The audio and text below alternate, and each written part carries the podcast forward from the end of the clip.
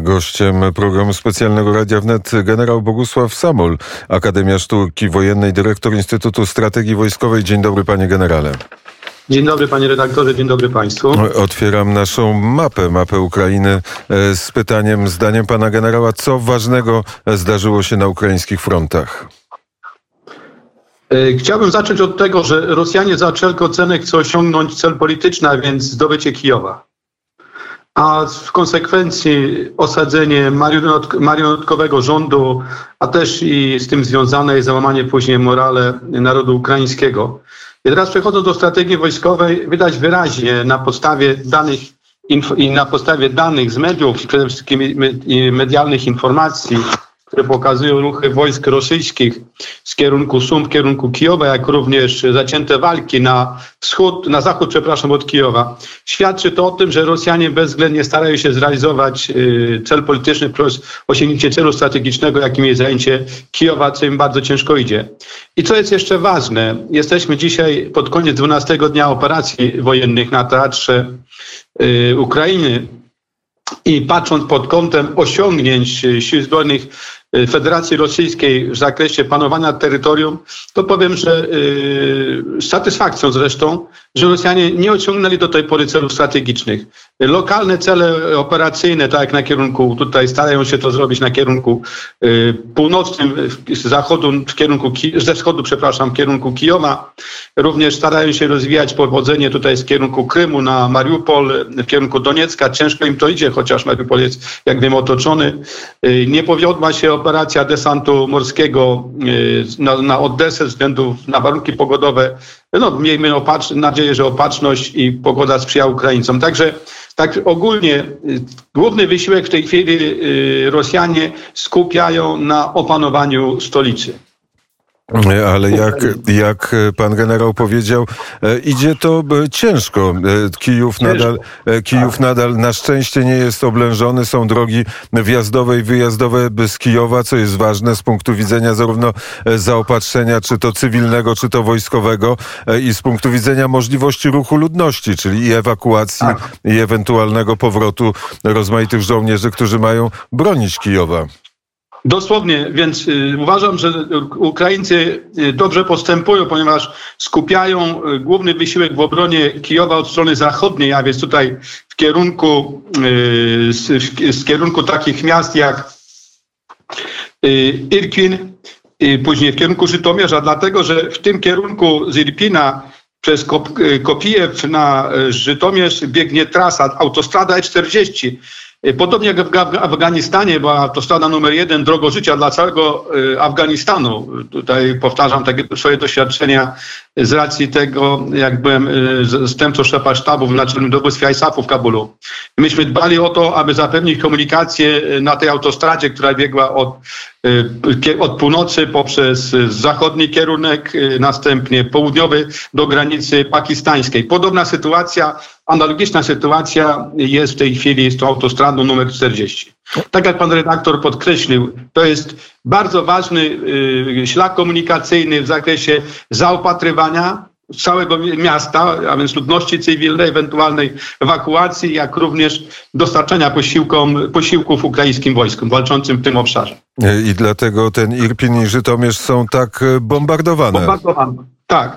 Miałem nadzieję w ubiegłym tygodniu, kiedy Ukraińcy dokonali szeregu kontrataków w rejonie Irpina tutaj, gdzie yy, bodajże jeszcze miejscowość Bucze, ta miejscowość została opanowana, Irpin przechodzi z rąk do rąk, jest bardzo zniszczony, a trzeba zaznaczyć, to jest bardzo ważny punkt komunikacyjny, wręcz o znaczeniu strategicznym w tej chwili dla Kijowa i tam będą naprawdę ciężkie boje jeszcze trwały przez kilka dni. Czyli no zobaczymy, jak czy... się przechyli to, to, ta walka. Czyli... Sądzę, Mam nadzieję, że na stronę ukraińską. E, czyli e, w Irpinie wojska ukraińskie się bronią. Tak. One jest, pokazują media, jest miasto praktycznie zniszczone w tej chwili, ale trzeba zauważyć, że no, to jest jednak punkt, który tam się krzyżują drogi z północy na południe i od Kijowa w kierunku zachodnim, więc jest to bardzo ważny punkt strategiczny. Tutaj też trzeba zauważyć jedną bardzo ważną rzecz, że dzisiaj teren sprzyja Ukraińcom.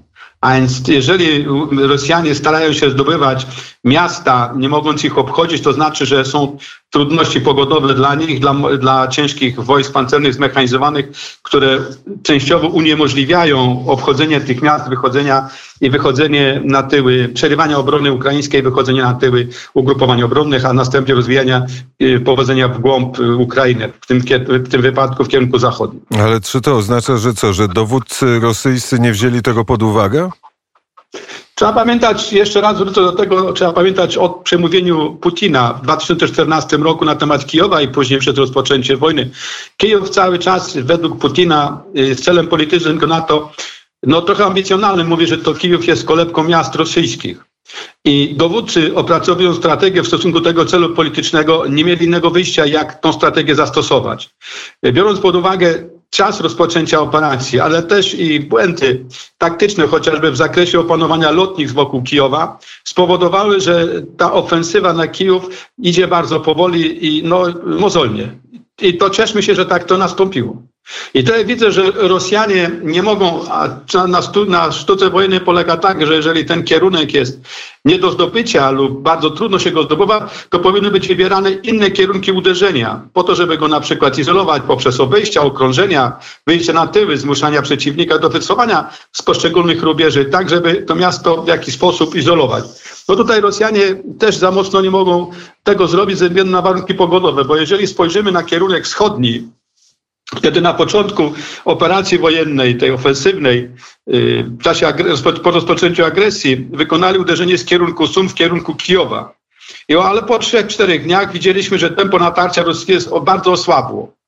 Y, następnie tutaj też widzimy, że zaczynają skręcać, y, mówiąc od kierunku wschodniego, w kierunku południowym wzdłuż Dniepru, w kierunku Browary, które miasto jest na wschodzie od Kijowa i Baryspol to jest miasto położone na południowy wschód od Kijowa.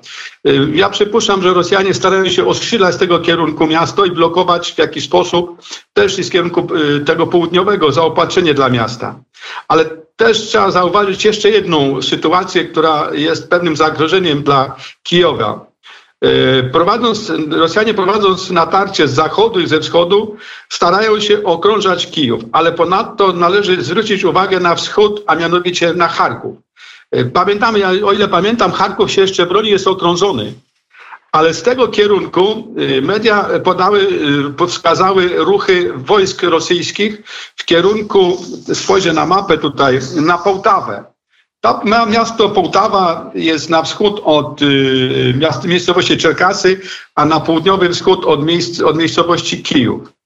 I ja sądzę, że działania wojsk rosyjskich w kierunku Połtawy będą dalej się kierowały w kierunku Czerkasy albo w kierunku tutaj południowego Kijowa, tak aby połączyć się z grupowaniem zachodnim. I być może, jeżeli mówimy i rozpatruję ten wariant okrążenia całkowitego y, Kijowa, to być może Rosjanie będą starali się y, wykonywać natarcie z kierunku Połtawy na Czerkasy, tam jest zwężenie y, Dniepru. I wyjść później po przekroczeniu tej przeszkody wodnej na kierunek Biała Cerkwa i w kierunku Żytomierza. To by było tragiczne dla Ukraińców, dla stolicy przede wszystkim.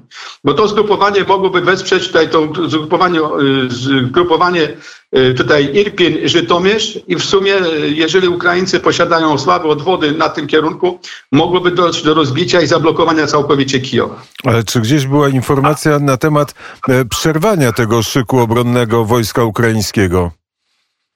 Panie redaktorze, jak zauważamy, tutaj nie ma ciągłej linii frontu. Jest to spowodowane warunkami pogodowymi, ale też słabą siecią dróg. Rosjanie, jak żeśmy już po tych 10-12 dniach zauważali, zauważyli, muszą wykonywać działania wzdłuż dróg.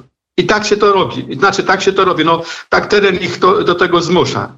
I tutaj y, zauważono kolumny z tego kierunku, a mianowicie kierun z kierunku, yy, no, jak powiedziałem, Charkowa, który jest okrążony, w kierunku, kiedy wojska się kierują na Połtawę. I tutaj obawiam się, że kolejnym punktem oporu Ukraińców będzie miasto Połtawa, żeby zablokować im tutaj podejście do Czerkasów, a następnie uderzenie w kierunku tego zgrupowania południowego, bo być może tutaj będą też Rosjanie pójdą wzdłuż wschodniej, wschodniej, yy, wschodniego brzegu yy, Dniepru w zakresie jakby zniszczenia zgrupowania na wschód od Kijowa, zgrupowania ukraińskiego, które znajduje się i broni się skutecznie na razie na wschód od Kijowa.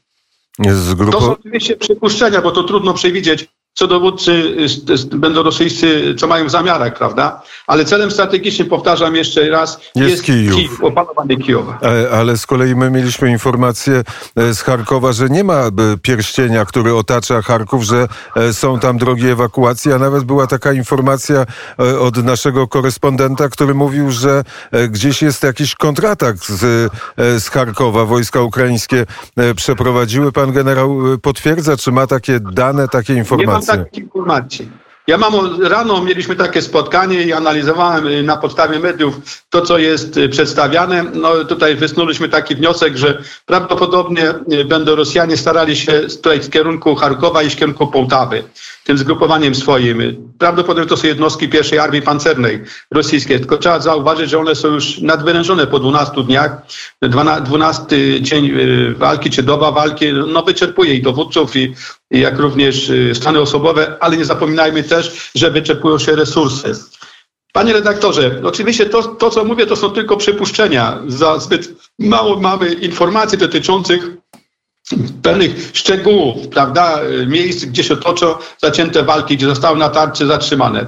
Ja oceniam to na podstawie jakby informacji, które y, media pokazują kierunki ruch kolumn. Tu szczególnie z tego na kierunku Kijowa. A co się stało z tą kolumną 64-kilometrową, która zbliżała się do Kijowa? To informacja sprzed e, trzech albo czterech dni. Wydawało się, że wtedy Rosjanie tak. zamkną ten pierścień wokół e, Kijowa i to im się nie udało.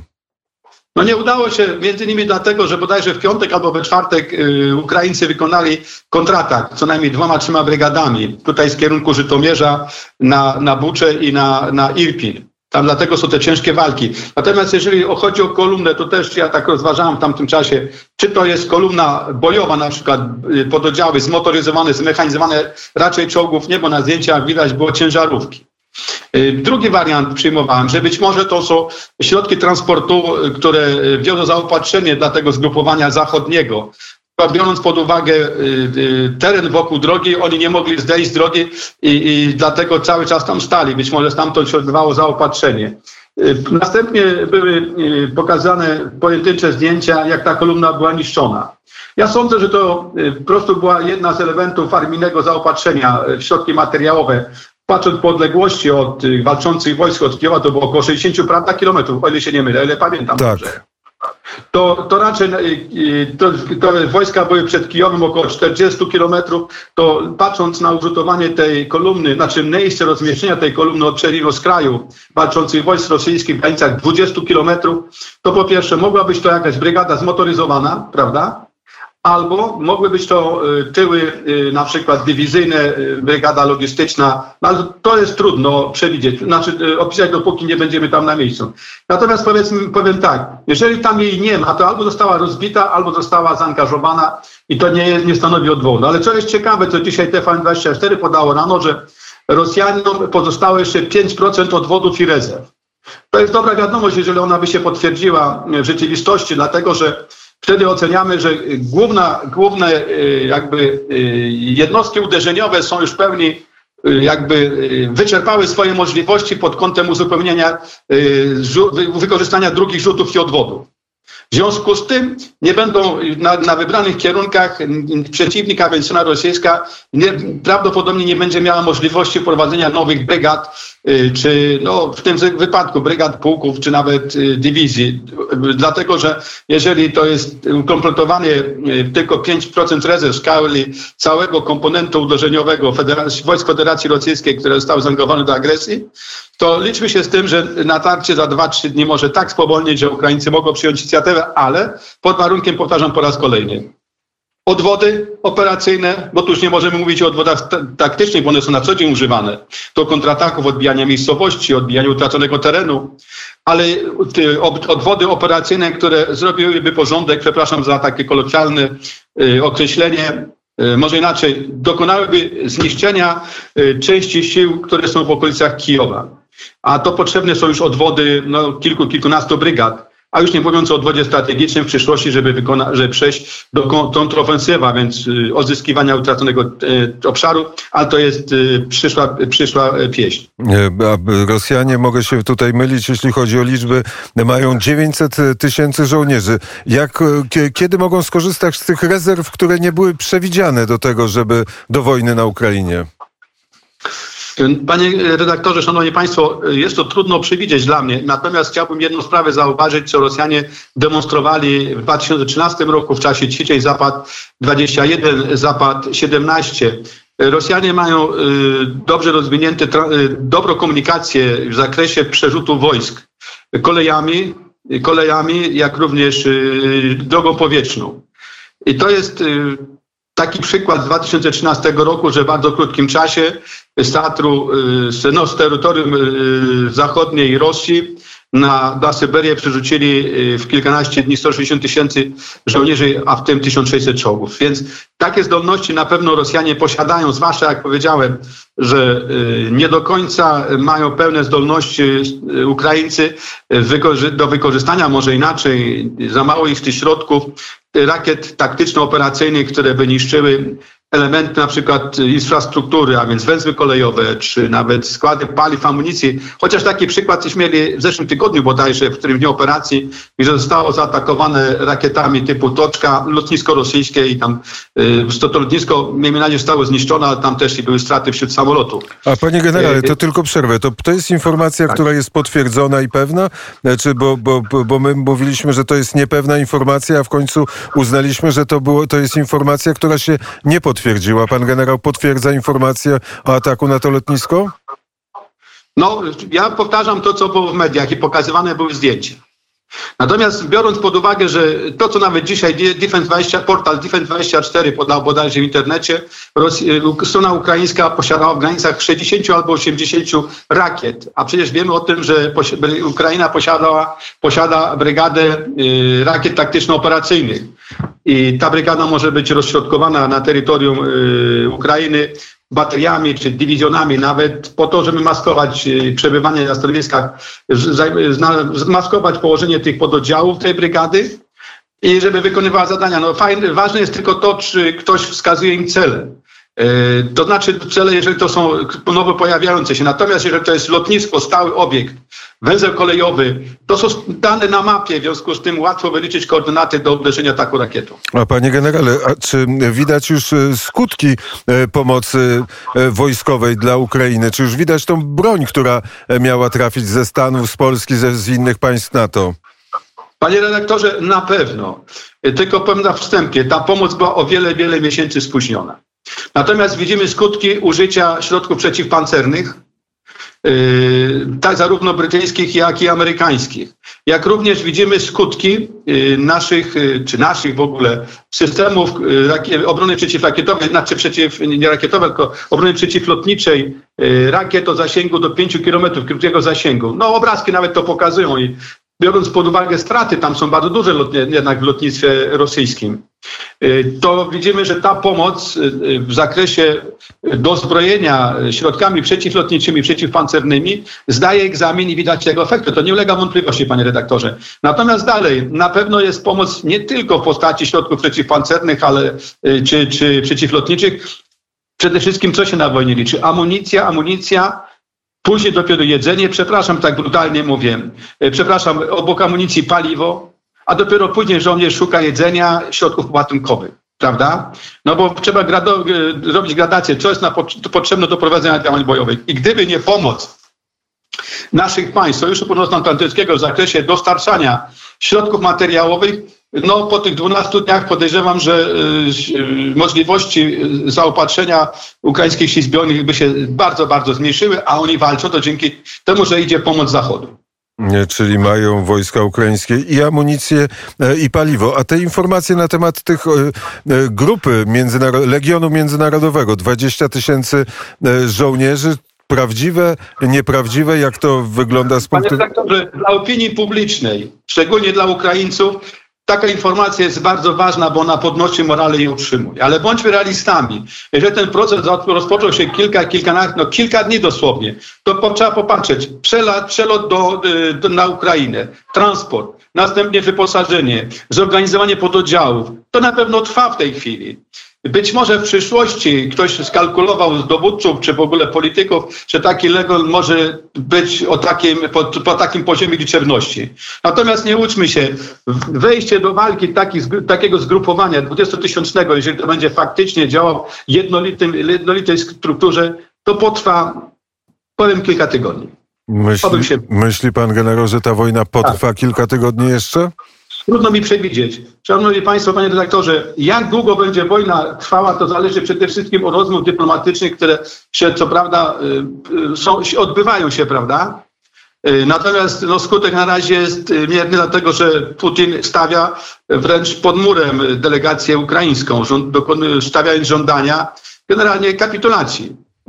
Natomiast Ukraińcy widzą, co się dzieje na froncie, też starają się coś ugrać. Ale cały czas powtarzam tutaj swoim słuchaczom w czasie moich wykładów ze strategii czy sztuki wojennej, że y, w czasie prowadzenia wojny y, politycy dysk, y, mogą dyskutować, stawiać warunki wtedy, jak armia stwarza im do tego warunki, to znaczy osiągano są cele strategiczne i przeciwnik słabnie. Wtedy strona, która wygrywa działania wojenne, może stawiać słabszym, słabszym warunki.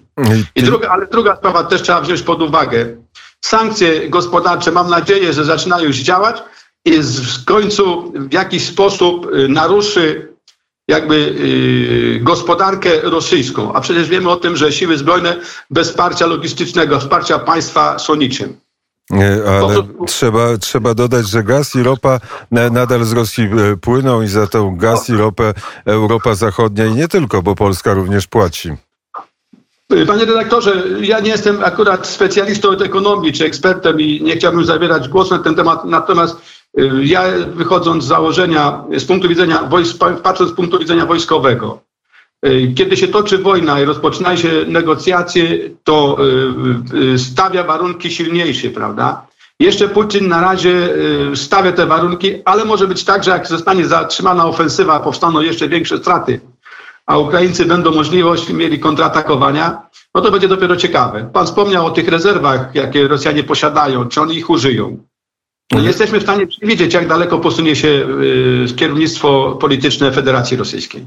Ale wizerunkowo na pewno jest y, osłabione 48 tysięcy żołnierzy. Taka była informacja rosyjskich. Jest wyłączonych y, już z wojny, albo zostali zabici, albo zostali ranni, albo są uwięzieni. Wiarygodna informacja, panie generale, czy nie? Panie redaktorze, każda strona podaje swoje dane i często je zniekształcając albo zawyżając na swoją korzyść, prawda? Ale jak patrzę y, i jesteśmy obserwatorami działania na tak szerokim froncie, działania wojsk rosyjskich i ukraińskich, to nie łudźmy się, to są straty na pewno bardzo duże. Ja nie będę mówił o jakiej sumie, ale to nie może być dwóch, trzech żołnierzy w ciągu dnia. Na pewno nie.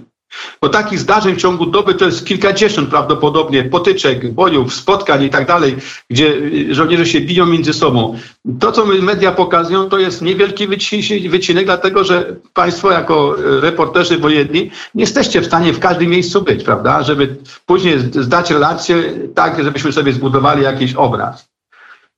I ja sądzę, że nie powinniśmy tutaj, jeżeli chodzi o te liczby żołnierzy, zbyt szarżować.